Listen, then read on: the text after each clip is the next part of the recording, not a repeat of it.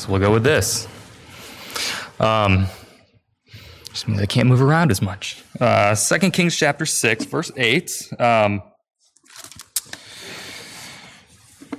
I, had to go back in my notes. I was pretty sure that uh, I'm pretty sure that I have not used this uh, the story of my life before, but uh, in the last couple weeks, I've uh, I have having conversations with a couple people about about car accidents uh, and things like that, and it seems especially applicable for uh, this past weekend. But back when I was in in high school, probably 15 years ago or so.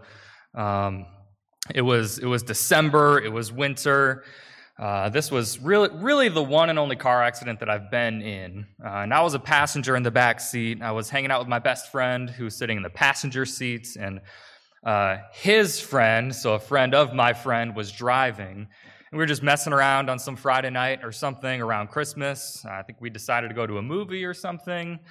And um, for some reason, I don't remember why, but we decided to just kind of go driving around before we actually went to go see the movie. And this was kind of in uh, in the Grand Rapids area, but but way out of the city. And so we're in the backwoods. I think we were literally just driving around random dirt roads, and uh, we were messing around as dumb high schoolers do, and not driving very safely. And uh, I believe my friend in the passenger seat actually taken off his seatbelt for some reason, uh, for no reason in particular. And I don't remember much about the accident itself, but I remember three things. One, coming over the dirt road hill, getting to the top, looking down, and seeing a 90 degree turn to the left. Uh, I remember skidding off and skidding on the roof of the car and seeing headlights hitting all the different plants and grass and stuff and all that grass hitting the windshield and just sliding upside down. And then I remember just dangling upside down with my seatbelt after the car had come uh, to rest. All three of us walked out of that car without a scratch. I mean, it was, it, it really was miraculous especially considering my friend had not been wearing his seatbelt. And I actually looked over at one point and had forgotten there was some knife or machete or something that had been flying all around the car that had just been sitting in the back seat and it was stuck, I think, in the roof uh, next to me. Crazy, miraculous, really, um, that we all got to walk away without any injuries. Um, and it made me think of, you know, I, I'm sure we've all had a situation, not necessarily like that, not necessarily a car accident, but a situation that we've been able to walk away from and say, How in the world did I walk away from that? I shouldn't have walked away. I should have, I, I should still be laying on the ground. I should still be sick. I should still should be whatever. There are all different ways that, that God has miraculously rescued us. And really, I, I could say you could think of all a, a different type of miraculous rescues, except you might not even know it, the type of rescues where you never even knew you were in trouble in the first place, but God somehow delivered you from it. So you kind of keep on the theme of, of car accidents, even driving around in the winter and, and having your car start to, to fishtail or, or, or uh, skid side to side, and then it just kind of straightens back out and you're able to keep going. Something like that. Uh, Maybe a little bit more dangerously when you get uh, when you get the you hear your phone go off while you're driving and you see that you hear the text and you very wisely think in that moment, I think I can let that one go. Let me wait until I get somewhere first before I look at it. Um, all these miraculous ways, we don't even know that God is taking care of us. We don't always know how or why or when God is watching over us and delivering us, but we know that he does. And as we come to 2 Kings chapter 6 this morning, we, we see that there are a lot of different people that are in for something of a rude awakening to realize that. Or maybe you could put it more accurately, something like a benevolent awakening to see God's protection for them. Uh, so we're going to read in just a minute 2 Kings 6, verses 8 through 23. Uh, before I do that, though, let me pray one more time. Our Heavenly Father, we, uh, we come to you again. We come to you in the name of Jesus to ask for your blessing these next few minutes. We know that on our own we, we do not get to come to you, but we have our strong and perfect plea, as we've sung, that allows us to come to your throne and ask you and so we pray now that as we as we read your word, as we as we hear it preached, that you would uh, that you would help it to take root in our hearts. And we pray that we it would bear fruit in us, some thirtyfold, some sixtyfold, and some a hundredfold. Lord, would you bear fruit in our lives? And we ask this in Jesus' name. Amen. Let's read 2 Kings 6, beginning at verse 8. Once, when the king of Syria was warring against Israel, he took counsel with his servants, saying, At such and such a place shall be my camp. But the man of God sent word to the king of Israel Beware that you do not pass this place, for the Syrians are going down there. And the king of Israel sent to the place about which the man of God told him. Thus he used to warn him so that he saved himself there more than once or twice. And the mind of the king of Syria was greatly troubled because of this thing. And he called his servants and said to them, Will you not show me who of us is for the king of Israel? And one of his servants said, None, my lord, O king. But Elisha, the prophet who is in Israel, tells the king of Israel the words that you speak in your bedroom. And he said, Go and see where he is, that I may send and seize him. And was told him, Behold, he is in Dothan. So he sent their horses and chariots and a great army, and they came by night and surrounded the city. And when the servant of the man of God rose early in the morning and went out, behold, an army with horses and chariots was all around the city. And the servant said, Alas, my master, what shall we do? He said, Do not be afraid, for those who are with us are more than those who are with them. Then Elisha prayed and said, O Lord, please open his eyes that he may see. So the Lord opened the eyes of the young man, and he saw, and behold, the mountain was full of horses and chariots of fire all around Elisha. And when the Syrians came down against him, Elisha prayed to the Lord and said, Please strike this people with blindness. So he struck them with blindness in accordance with the prayer of Elisha. and Elisha said to them, This is not the way and this is not the city. Follow me, and I will bring you to the man whom you seek. And he led them to Samaria. As soon as they entered Samaria, Elisha said, O Lord, open the eyes of these men that they may see. So the Lord opened their eyes, and they saw, and behold, they were in the midst of Samaria. And as soon as the king of Israel saw them, he said to Elisha, My father, shall I strike them down? Shall I strike them down? He answered, You shall not strike them down. Would you strike down those whom you have taken captive with your sword and with your bow? Set bread and water before them, that they may eat and drink and go to their master. So he prepared for them a great feast, and when they had eaten and drunk, he sent them away, and they went to their master. And the Syrians did not come again on raids into the land of Israel. Amen.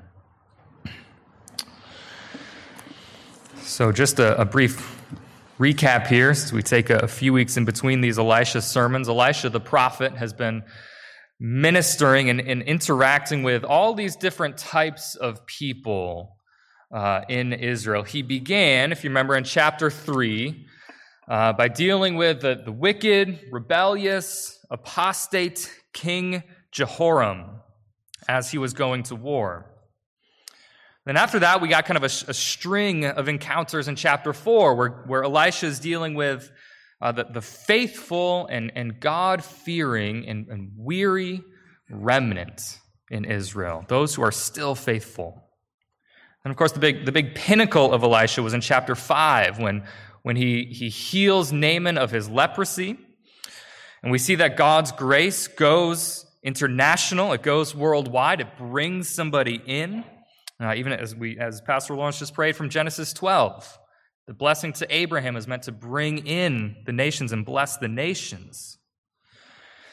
Uh, and then we saw last time, early in chapter 6, he, he deals again with, with a, a small, faithful, God fearing remnant in Israel. Now he's back to the wicked, rebellious king. And of course, one of the, the big things probably that you'll notice if you read this text, it just jumps right off the page at you, is that God is, is really miraculously protecting his people. But it's not just uh, an everyday, ordinary kind of protection. It's, it's a covenantal protection for God's people. That is, it's a protection that is based on the fact that God is in covenant with his people. That's the protection Israel gets here. A protection that is based on the fact that he is in covenant with us. And there are really two aspects of this covenantal protection that we need to draw out of this text. The first one is that covenantal protection is always there, whether you see it or not. And secondly, that covenantal protection is undeserved. So we're going to look at the story of Elisha with those two points in mind. Covenantal protection is always there, whether or not you see it, and covenantal protection is undeserved. So let's look at that first point. We open here in our text in verse 8, actually, similarly to when we did with chapter 5 with Naaman, we, we open with Syria. We don't open with Israel. We open with the foreign nation. And what we find is, is actually similar to Naaman, the same way that, that Naaman went and had actually gotten his little servant girl that told him about Elisha, that told him where to go and get healed, that eventually led to his salvation. If you remember, she had been sort of stolen away from Israel by this sort of this band of, of raiders, and we find that that's what Syria is still doing. Syria is still sort of sending these pillaging crews into Israel. The problem for Syria is that somehow Israel keeps getting tipped off. And every time the king sends his people to a certain place and he knows for certain this is where they're going to be, they're just not there. He says, What in the world is going on? Uh, to the point that he thought someone in his, his, his inner circle, his cabinet, so to speak, was must have been betraying him, must have been giving away the information. Uh, and so this is kind of like this happened to me on Thursday night leaving the church, big snowstorm. Actually, I, I thought about this. This is really unhelpful if you're going to listen to the sermon back in the summer because there's too many snow stories here. But uh, Thursday, Thursday night, leaving the church, I'd, I'd, gotten up to the street. I was about to pull out. Uh, there's slush and snow everywhere. I'm waiting for some cars to pass, so I stopped. And I went to push the gas to turn out eventually, and my car went nowhere. Uh, my wheels just spun in place in the parking lot, and I couldn't get anywhere. That's how it feels for this king of Syria. You pick up on the maybe the, the, the military aspect a little bit more. You're driving this, this ginormous tank into battle, but somehow the wheels just keep spinning in place and you can't go anywhere. You can't accomplish anything. We're doing so much and we're so powerful, but we just can't seem to get anything done. Ugh. That's what it's like for this king. And so when he asks who is betraying him, one of his, his, uh, his cabinet members pipes up. And again, this is one of those things we don't know how he knows, but we know um, it's too many knows. We, we don't know how he knows, but he tells the king that Elisha is the one tipping him off. And actually, it's much more sort of ominous than just that. This is not just the king's confidential plans, but even the way he says it in verse 12. He tells the king the words that you speak in your bedroom. It's not just the tactical military plans. The entire king's life is an open book to the Lord. And in, in probably one of the single worst decisions that a king could make, he's having a problem sending his troops to go get Israel, right? And so what does he decide to do? Send his troops to go get Elisha. Uh, very ill advised, very irrational decision uh, in the history of all kingly decisions. he decides to move his troops to go get Elisha in the city of Dothan. And they, they, they're in such a hurry, they go by night, they surround the city, and in the morning, Elisha and his servants wake up, and Elisha's servant goes, goes out, and he sees the army. Imagine Dothan is sitting up on a hill, and so he's probably looking down, and he can see an army encircling the city. And he reacts like most of us would do. Alas, what are we going to do? We're going to die. Elisha's very calm. Elisha knows. Elisha tells him the truth that he needs to hear that those who are with us are more than those who are with them. It's one thing to be told that, but it's another thing altogether to see it. And so that's what Elisha does. He, he prays to God. And, and again, it's one of the things we don't know, but, but it's almost as if these curtains open up to a spiritual realm right in front of his eyes, and he sees the, the giant, fiery angel army standing between them and Syria. I imagine that if a man made out of fire were to walk in this room right now, most of us would probably run. It is a terrifying thing to be in the presence of angels. There's a, there's a very similar story with Balaam. Uh, Balaam and his talking donkey in Numbers chapter 22. Do you remember when Balaam is on his way to go curse Israel? And, and an angel of the Lord is going to stop him. The donkey can see the angel but Balaam can't, which is strange. So the, so the donkey sees the angel at first and turns off, off the path and walks away. Uh, Balaam gets her back onto the path, and then they encounter the angel again, but they're kind of trapped in by walls. So the donkey kind of backs into a wall and, and crushes, uh, crushes Balaam's foot. Uh, but they get going again, and the donkey sees the angel a third time, and the donkey finally lays down, and then Balaam loses his loses his uh, uh, loses his mind with the donkey and starts hitting it, just saying, What are you doing? And the Lord opens the donkey's mouth to speak, but then he opens Balaam's eyes and he sees the angel of the Lord. Um, Balaam needed to have his eyes opened to see the angel, even though it was standing there the entire time. Now, it's quite fascinating. We could, we could spend a lot of time talking about what angels uh, do or don't do in Scripture, but Hebrews 1 is, is, is quite instructive for us. Hebrews 1 is all about comparing angels and Jesus. And in Hebrews 1.14, the author says, Are they not all ministering spirits sent out to serve for the sake of those who are to inherit salvation? The angels are, are here to serve us at the Lord's command. In the same breath, though, the author of Hebrews is, is also kind of downplaying them, right? He's saying, you don't focus on the angels. Yes, they're awesome, they're great, but you need to be focused on the Son. But still, I think we would do well to have a, a greater awareness of the potential angels around us we would do well to have a greater awareness of what God is doing unseen around us. Our God is the God of angel armies. And every time you read in Scripture that name, that name for the Lord, the Lord of hosts, that's what it means. Our God is a God of angel armies. And so it doesn't matter if it's 10,000 against one like it is here with Elisha. He did it with Elijah as well on Mount Carmel, and it was 850 prophets of Baal versus just Elijah.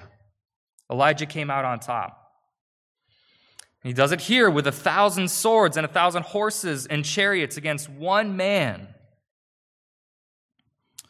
We do well to remember in just our, our daily lives, we've got a, a God of angel armies behind us with whatever we need. Uh, but there's an important caveat here as well with this God of angel armies. It brings us really to the Garden of Gethsemane with, with the, the text that we read earlier, where the mob is coming for Jesus. And, you know, Jesus, uh, his, his, I can't say days, but his hours are really numbered now. He's about to die.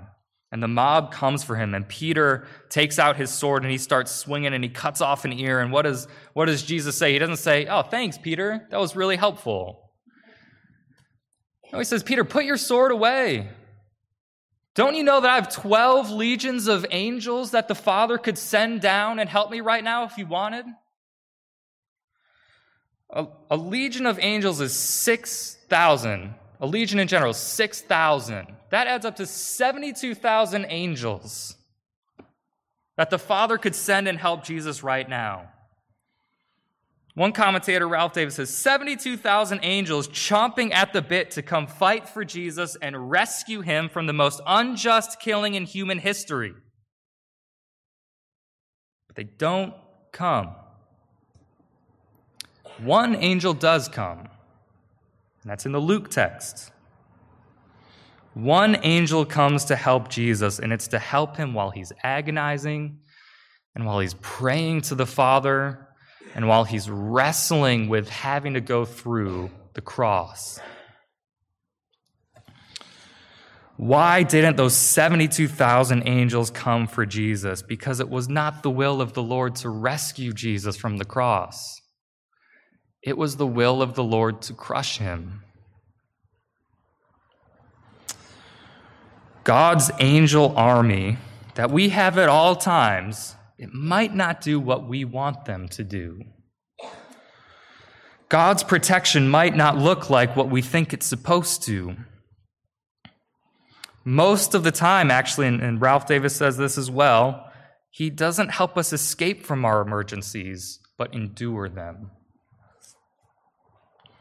And so, if you're wondering why God just hasn't taken you out of this trial yet, why hasn't that one person in my life changed? Why are my kids still walking away? Why do I still get these panic attacks? Why do I still battle depression? Why isn't the cancer healed? Why doesn't my marriage work yet? It's not because God lacks resources. It's not because he lacks resources. Notice these back to back stories in chapter 6. God deals with a Syrian hit squad just as easily as he deals with a lost axe head. If you are not rescued yet out of your trial, it's because he's got a, he's got a different purpose in mind. It's just like the angel helping Jesus to pray, the angel helping Jesus get strong again so that he can walk to the cross, not to take him out of it.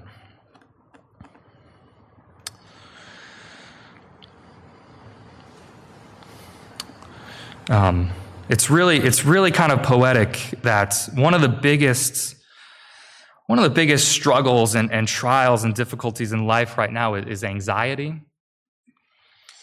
Um, and I heard, I heard, I don't know if he got this from somewhere, but Kevin DeYoung defined anxiety as living out the future before it gets here. That, that, that's really an unseen kind of fear. You don't know what's going to happen but you're living it out anyway as if the bad thing is going to happen. It is quite poetic here that one of our biggest trials in life right now is this unseen sort of fear of the future. And if we were to just know the truly unseen things that we have at our disposal, what a great tool that would be. Our, our physical eyes will probably never be open to actually see the angels around us, but it doesn't mean that they're not there. Our spiritual eyes can still be opened to that truth, and our fears don't have to prevail. We have the Lord and his angel army with us. Always. The covenantal protection is always there, whether we see it or not. That's the first point. Here's the second one that covenantal protection is undeserved. This, this entire this entire encounter here with Elisha helping the wicked king of Israel, it really should kind of beg the question in your mind why is the Lord helping Israel? Why is the Lord helping King Jehoram at all? Back in, back in chapter 3, when we first got introduced to, to King Jehoram, and they were going to war with, with Moab, Elisha specifically said to the wicked king, I, I wouldn't even look at you if you didn't have the chosen, righteous king of Judah, Jehoshaphat, with you. I wouldn't have the time of day for you if Jehoshaphat wasn't here. But that's not the case this time. Uh, our, our best, I think the best educated guess, you know, the king is unnamed here, but it's probably still King Jehoram from chapter 3 on the throne of Israel. And it seems like Jehoram and Elisha are a little bit more buddy buddy at this point, a little bit more friendly, maybe. Um, remember, Jehoram, Jehoram, it was kind of a two way street in chapter 3. Jehoram didn't even care to go to Elisha at, at the first. And then Elisha wouldn't give him the time of day later. But now they seem to be kind of friendly. But it's not because Jehoram has had a change of heart. Jehoram's the kind of person who's, who's friendly to you when things are going well, but when things are going poorly or when you've got bad news for him, he won't, he won't stand to see you in his presence. He doesn't have the time of day for you. And we have to remember back in chapter 3, Jehoram's whole life and kingship is already evaluated for us. He was a wicked king that only did evil in the sight of the Lord. He was not a good king. He was not repentant. Later in his life, he did not turn back to God. So why is Elisha helping him? Why this sort of this, this holy spy, this holy bugging of the king's bedroom? The Lord intervenes because of his covenant with his people. I was thinking this past week, maybe what's a better word that I could use than covenantal protection? What's a more relatable sort of word? Um, but I didn't want to replace it because the whole idea of covenant is just so central to this text. God makes a covenant with the nation of Israel to be their God and to protect them and to be by their side, to be with them. And even though they're continually sort of slapping the Lord's face over and over again with Baal, with Asherah, with Molech, making, um, making treaties with foreign nations that don't worship the Lord, relying on their armies instead of the Lord and his angel army. Even though they're repeatedly sort of slapping the Lord in the face, even though it's still Ahab's house who's on the throne and influencing Israel, God's power is still working over it all, and he is still in covenant with his people. The Lord is being very, very patient with Israel right now. He could decimate them. In fact, he probably should decimate them with Syria's army. For generations upon generations, they never worshiped him. But he doesn't. He is patient and he protects them anyway, and he gives them a chance to turn. And it's really a, a, good reminder for, for later in Israel's history as well. If you remember, I think I mentioned it last time in the previous story where the very first readers of this text would have been exiled Israel, sitting in Babylon, sitting in a foreign nation. No more temple, no more king, no more home. It's gone. And what would this story have meant for them? That Babylon can do their worst, but much like Jesus in Gethsemane, they can be assured that there is a very good reason God's angel army has not come down yet on a rescue mission for them. There's a good reason. They can be sure of God's own fierce commitment to his covenant and that he would eventually bring them back home like he had promised. I, th- I think this is a very powerful picture that teaches us that as, as, as, long, as long as you are alive, and as long as Jesus has not come back yet, is never too late to turn back to Him. God is very, very patient. He gives you a lot of time to turn to Him. Uh, there does need to be a sense of urgency in that, and that's actually the next story in Elisha's ministry the urgency that needs to come with responding. But a lot of times, he is very, very patient. Maybe you've, you've wandered away from him for a while and you're just kind of coming back to church. Maybe you feel like you've done something just particularly awful and, and, and, uh, and disgusting in your past, and you just can't get rid of the guilt of that. But, but God is not fazed. He's not fazed by that. He's not turned off by that past sin. He's not sort of sitting back and hemming and hawing and thinking, you know, I don't know, that one was pretty bad. Should I let him back? Should I let her back? No, that's not what he does. If you're repentant and if you put your trust in Jesus, he is always standing there with open arms. And especially if you grew up in the church and then maybe walked away for a time. If you grew up in the church with the covenant promises, with the covenant baptism, with the covenant people around you week after week in church, all the covenant privileges, what an amazing testament to his grace and power that you would eventually come back to him. His covenantal grace and power and protection are always undeserved. So you shouldn't have to feel like I need to I need to get my life back in order before I come back to church. Before I come back to Jesus, I've got to clean my act up a little bit. You can't do anything to deserve it, but it's there. And again, we can say it's, it's, it's one thing to be told that, and it's another thing for you and me and for Israel to actually see it. And so, wonder of all wonders, actually, Syria becomes an object lesson for Israel and for us. This, the story does really culminate with the nation of Syria.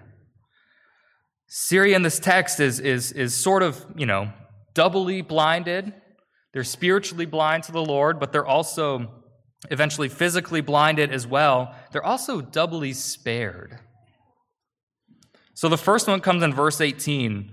Uh, th- this is the one you might have missed. Verse 18. As Syria is coming down to go get Elisha, notice what doesn't happen. The angel army does not unsheath their swords and start killing them. And again, it, it, well, that's important because actually, again, in the next story, we will see and we will hear this army come back and they will win a war for the Lord and for Israel, but not here. And again, it's kind of like Balaam.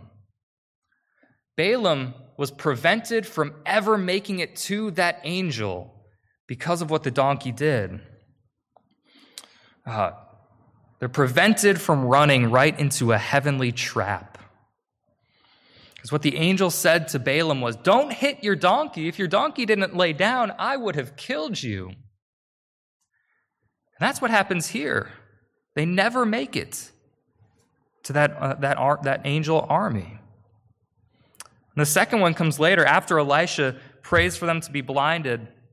He leads them on a, a 10 mile walk to the capital city of Samaria, right up to the doorstep of the palace of the king and Jehoram, the king, is bloodthirsty. Right? You can, you can hear the eagerness in his voice in verse 21. Shall I strike them down? Shall I strike them down? And what does the Lord command him? You will not strike him down. You're going to invite them to a feast. You're going to get out the good dishes. You're going to make them a five course meal. You're going to pour them another glass of wine, and you're going to sit down at the dinner table with them. He invites them to a feast, something like a, a covenant meal.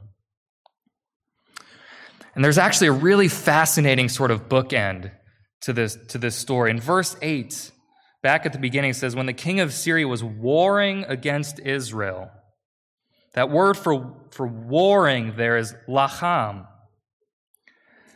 And then what does Elisha say down in, in verse 22? He says, Set bread and water before them. The Hebrew word for bread is lechem. And so while Syria is, is trying to war with Israel and trying to defeat them, what does Israel do? They give them bread instead. It is awesome. It would be a lot like, um, well, we had a birthday party yesterday for, uh, for my second son, and uh, I've discovered this is my new favorite dessert here. Um, let me tie that into this illustration here. Imagine the war in Ukraine. Imagine President Zelensky is sitting in the capital of Kiev, and Russian soldiers get marched up to there. They've got, they've got nothing but death on the mind for the president. And President Zelensky turns around and says, Here, have a giant helping of death by chocolate. right? Ridiculous, uh, I grant you. But we, we can get really fascinated by the angels in this story. The real miracle is that God takes enemies and makes them his friend. He gives them the covenant meal. It's a lot like in, in, Romans chapter 5, where Paul says, Therefore, since we have been justified by faith, we have peace with God through our Lord Jesus Christ. Through him we obtained access by faith into this grace in which we stand. For while we were still weak, at the right time, Christ died for the ungodly. For one will scarcely die for a righteous person, though perhaps for a good person one would dare even to die. But God shows his love for us in that while we were still sinners, Christ died for us. This would have been a profoundly humbling interaction for the Syrians and for Jehoram and for us. Because in, instead of being rightfully executed, the Lord gives them, and He gives us a feast, He gives us a home, and He gives us peace. All of us, uh, metaphorically speaking, we need to be marched up to the doorstep of the palace of our King on a daily basis and be reminded that while we were still sinners, Christ died for us. Some of us might need to have our pride cut down by this text. Some of you might be kind of skeptical or doubtful of this God or, or of Jesus or the gospel. Some of us just kind of struggle with plain old self righteousness. And we think, I'm actually pretty okay. We need to be reminded that we were, we, we were sinners when Christ died for us. We're meant to, we're meant to read this story and kind of say, oh, is that what it was like? That's what it was like for Christ to forgive me? That's incredible. Why would he do that? Um, it's actually, I was listening to another sermon this week, and, and the, the preacher was saying, you know, it's actually one of the biggest challenges in evangelism right now to actually convince people that they're sinners. That's one of the most important things we need to learn as well. That, that if, you, if you imagine sort of a, a picture of sharing the gospel, the bridge diagram, there's, there's us on one side, God on another, and an infinite chasm in between us. We need to be reminded that, that there is an infinite gap between us and, and a holy God.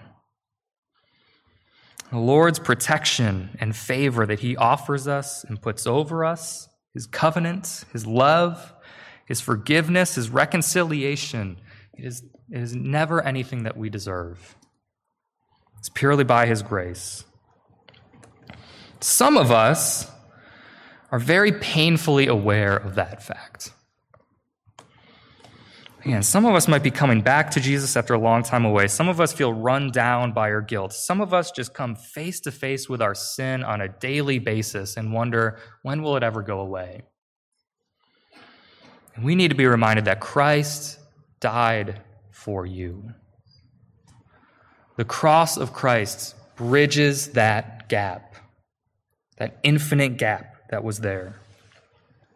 And God is fiercely committed to his covenant, and he will not let you go. And like Paul says later in Romans, I'm sure that neither death nor life, nor angels, nor rulers, nor things present, nor things to come, nor powers, nor height, nor depth, nor anything else in all creation will be able to separate us from the love of God in Christ Jesus our Lord. And if you have believed in Jesus, and if you've repented of your sin, and if He has died for you, and if we can kind of take verse 16 and tweak it just a little bit, He who is with you is and always will be greater than anything against you. That's the good news of Jesus. Amen. Let's pray together.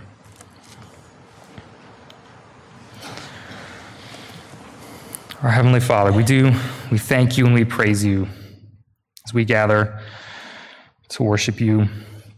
Know that your blood has washed away our sins. The Father's wrath has been completely satisfied. Though we were once your enemies, we're now seated at your table.